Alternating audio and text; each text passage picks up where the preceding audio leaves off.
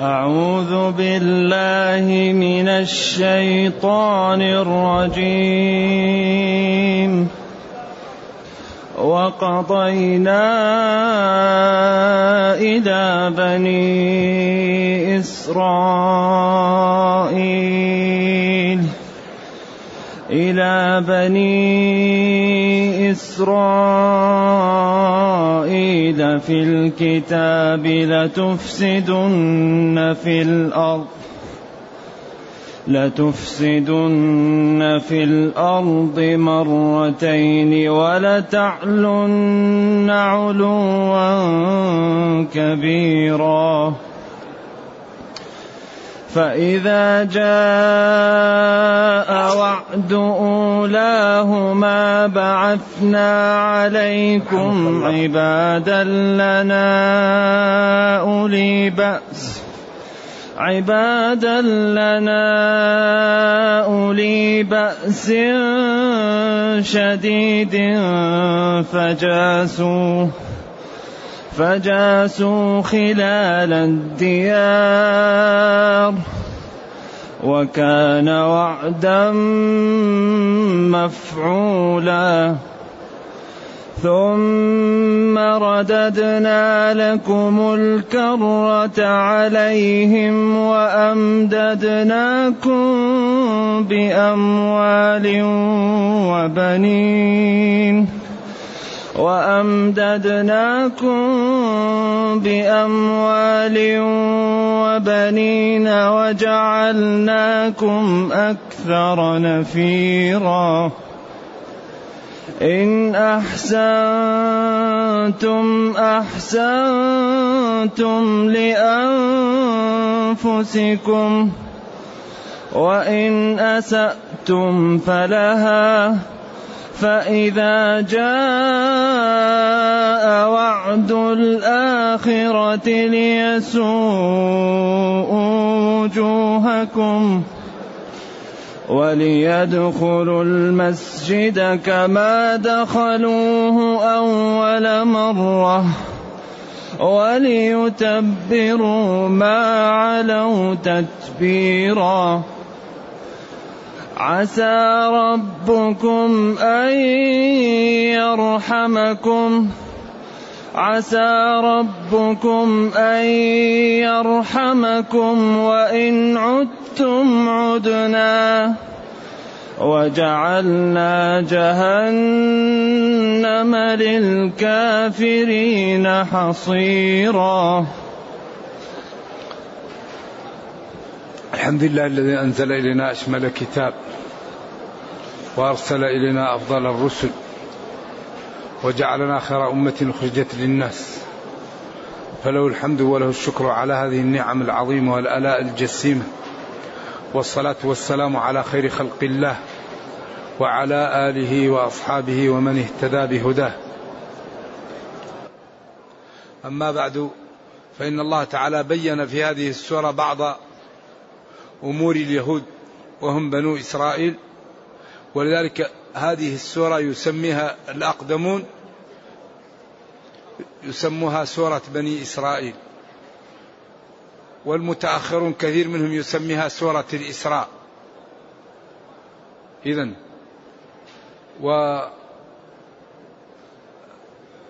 وسميت سورة الإسراء لقوله أسرى بعبده، وسميت سورة بني إسرائيل لقوله تعالى وقضينا إلى بني إسرائيل في الكتاب. وبعضهم يسميها سورة يسميها سبحان،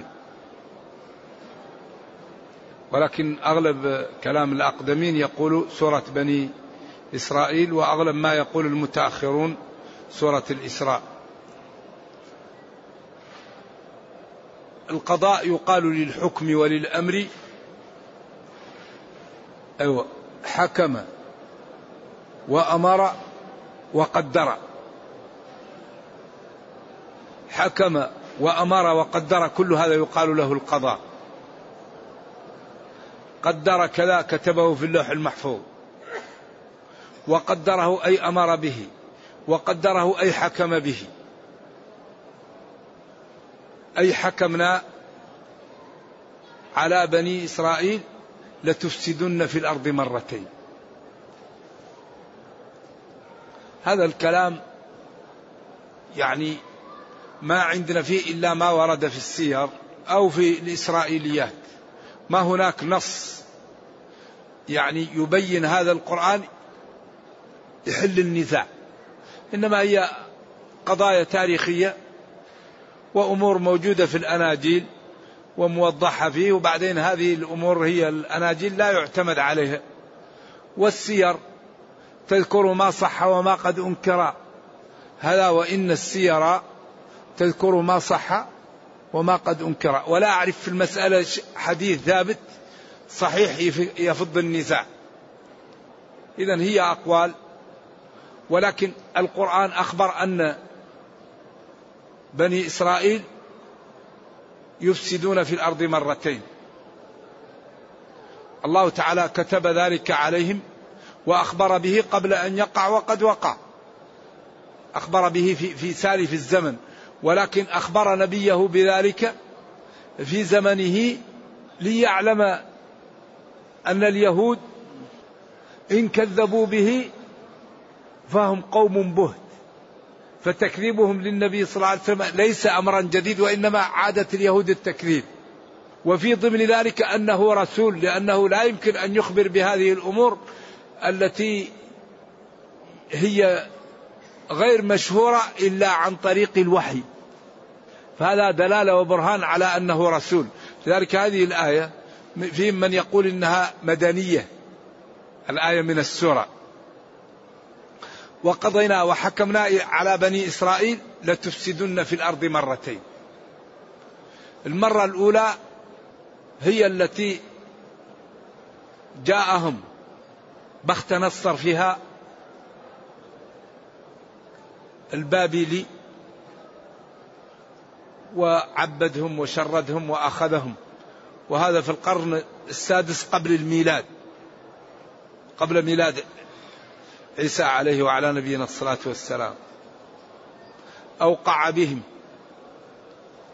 ثم بعد ذلك الله تعالى كثرهم وقواهم حتى صاروا أكثر من البابليين وأقوى، ثم عادوا إلى أرضهم وتمكنوا فيها وقووا، فعادوا إلى الإفساد، فأرسل عليهم الرومان بمساعدة الفرس وأوقعوا بهم وقع أشد، ثم بعد ذلك تفرقوا وتشتتوا، ثم في القرن الماضي تجمعوا وبدأوا يفسدون، وحتما سيسلط الله عليهم من يسومهم سوء العذاب، لأن الله قال وإذ تأذن ربك ليبعثن عليهم إلى يوم القيامة من يسومهم سوء العذاب. بخت نصر، بعدين الرومان، بعدين سلط عليهم نبيه صلى الله عليه وسلم، ثم سلط عليهم هتلر، والآن هم يتجمعون ليوقع بهم، الآن يبنوا الجدار ليهلكوا وراءه، لأنهم هم الآن يفسدون ويقتلون الأبرياء والضعاف والنساء والشيوخ، عندهم أقوى قوة، يجعلون جيرانهم في سجن كبير ويرسلون عليهم أقوى قوة ويقتلونهم. والله جل وعلا يمهل للظالم لكن لا يهمله، وكذلك أخذ ربك إذا أخذ القرى وهي ظالمة إن أخذه أليم شديد.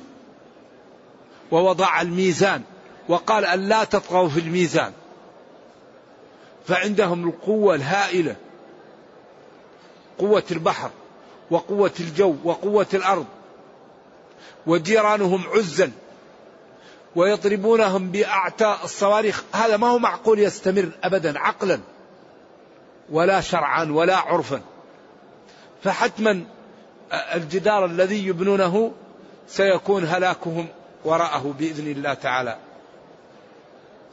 والحقيقة أن وضع المسلمين وضع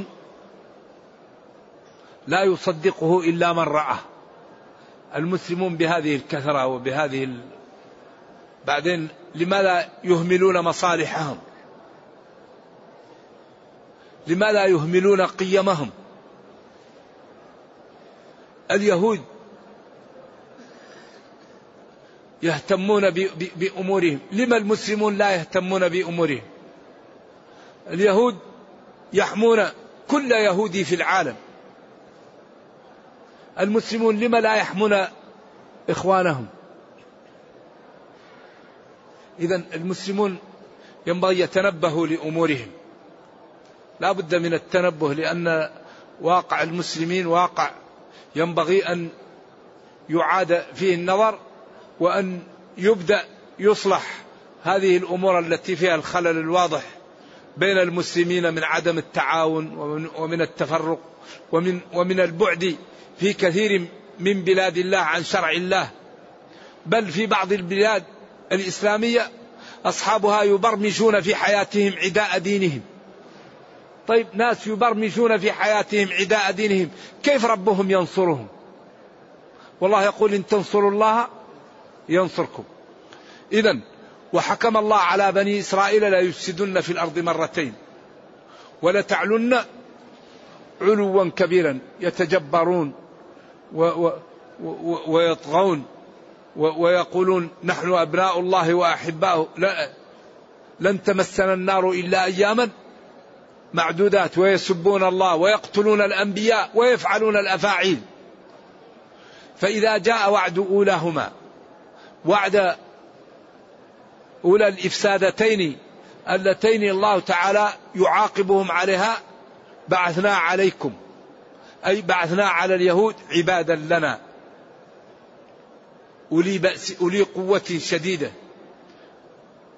وهم البابليون الذين منهم بختنصر، وقيل الآشوريون، وقيل غير ذلك، أولي قوة وبأس شديد، فجاسوا خلال الديار، خاضوا خلال البيوت وأثخنوا فيكم، ثم أخذوا الباقي، وكان وعدا مفعولا واقعا لا محالة، لأن الله أخبر به وقدره، وما أخبر الله به وقدره سيقع. نعم. إذا حكمنا عليهم لا يفسدن في الأرض إفسادتين مرتين ولا يتكبرون ويتجبرون علوا، فإذا جاءت المرة الأولى أرسلنا إليهم عبادا لنا أولي قوة وبأس شديد فأوقعوا بهم، وكان ذلك الوعد لا محال واقع، فجاسوا جاس خلال الدير، إذا من الجوس وهو القيس، ولكن قيس الشيء وتقديره، ولكن المقصود به الإيقاع بهم، تقتيلهم، ثم بعد ذلك أسر الباقي، وكان ذلك وعدا مفعولا منفذا لا محالة. ثم بعد ذلك ثم رددنا لكم الكرة عليهم، ثم ردد الله تعالى الكرة والدولة لبني إسرائيل، ثم رددنا الكرة عليهم وأمددناكم بأموال وبنين، كثرنا أموالهم وأبناءهم وجعلناهم أكثر نفير، أكثر أنفس. بعدين قال لهم نحن فعلنا بكم هذا، لكن انتبهوا، إن استقمتم فالاستقامة نفعها لكم، وأنتم الذين تجنون وتخرفون منافعها، وإن أسأتم فالإساءة عليكم على رؤوسكم وضررها يكون عليكم، إن أحسنتم أحسنتم لأنفسكم وإن أسأتم فلها، أي فعليها، أو الإساءة راجع ضررها إليكم، إما بمعنى على أو بمعنى إلى. وهذا لهم ولكل خلق الله، أي إنسان يحسن فالإحسان نفعه يجده هو، ولذلك والإساءة أول من يجري ضررها صاحبها، ولذلك قال وأحسنوا إن الله يحب المحسنين، وقال وافعلوا الخير لعلكم تفلحون، ونهى عن سيء الخلق وسيء الملكة، وجعل أكثر ما, ما, ما, ما يرفع درجات الناس حسن الخلق. دين الإسلام دين رائع جميل. إن أحسنتم أحسنتم لأنفسكم فإحسانكم نفعه وعاقبته وثمرته لكم، وإن أسأتم فضرر ذلك وعقوبته وما يصلكم فعليكم. ثم قال جل وعلا: فإذا جاء وعد الآخرة، جاء وعد المرة الآخرة، قال لتفسدن في الأرض مرتين، فإذا جاء وعد الآخرة ليسوءوا وجوهكم، يعني يفعلوا بكم فعلا يكون وجه الإنسان تظهر فيه الإساءة لما فيه من الحزن والبؤس، لأن الوجه هو الذي يقرأ منه ما في القلب. أيوه الوجه كل شيء فيه. يسوء وجوهكم أي ليفعلوا بكم فعلا تكون إساءته واضحة في وجوهكم. وليدخلوا المسجد، هؤلاء قالوا قيل الرومان والفرس وقيل غيرهم، كما دخلوه أول مرة، وليتبروا ما علوا تتبيرا. قيل ليسوءوا وقيل ليسوء وقيل لنسوء، ثلاث قراءات سبعية. ليسوءوا مثل ليتبروا، أو ليسوء الله، أو لنسوء نحن والله أيضا. وليتبروا ما علوا تتبيرا، يهلكوا ويوقعوا بما علوا فيه تتبيرا هلاكا وضياعا. عسى ربكم أن يرحمكم بعد هذا، وعسى من الله واجبا إن تبتم وتركتم ما فعلتم من المعاصي ومن الجور، وإن عدتم إلى الكفر والضلال والإفساد عدنا عليكم بالعقوبة والتنكيل بأي طريقة أردناها وشئناها. وهذا لا ينتهي، ولذلك نحن أهم شيء نهتم به بآدميتنا، بمروءتنا، بديننا، بأن نكون ناس نتبع ديننا، لأن أهم شيء يجعل المسلم ينتصر أن يستقيم على دينه. الله جبار، الله قادر، الله عالم، الله كريم، وعبد خلقه من ماء، من نطفة، فكيف العبد يطغى على ربه ويترك أوامره ويتظاهر بالفسق وبعدم اتباع أمره؟ من أين له أن ينتصر وهو يناصب ربه العداء ويدوس بأوامر الله وينتهك نواهيه؟ من أين يكون الانتصار؟ الانتصار في مثل هذا يسمى في عرف الشرع استدراج. استدراج الذي ينهمك في المعاصي ويعصي ربه ويجد المال والجاه ويجد المنزلة، هذا يسمى في عرف الشرع استدراج. الاستدراج هو الإنسان أن يعطى ليوبق، يعطى ليهلك. إذن أحسن شيء نهتم به أن نطيع ربنا، أن نهتم بالطاعة كما نهتم بالمال والأولاد، كما أن كل واحد منا يهتم بماله وولده، كل واحد منا يهتم بدينه، فيخاف من المعصية كما يخاف على ولده المرض، ويخاف من المعصية كما يخاف أن ماله يسرق أو يحرق أو, أو يضيع. إن كنا صادقين فلا بد أن, أن, أن نستقيم. إن كنا نريد العزة نستقيم، لأنه لا يوجد شيء في هذه الأرض أخطر على المسلمين من ناس من المعاصي. خطورة المعصية تكون في العمر، إنسان يعصي الله الله لا يبارك له في عمره. شؤم المعصية يكون في المال، شؤم المعصية يكون في الولد.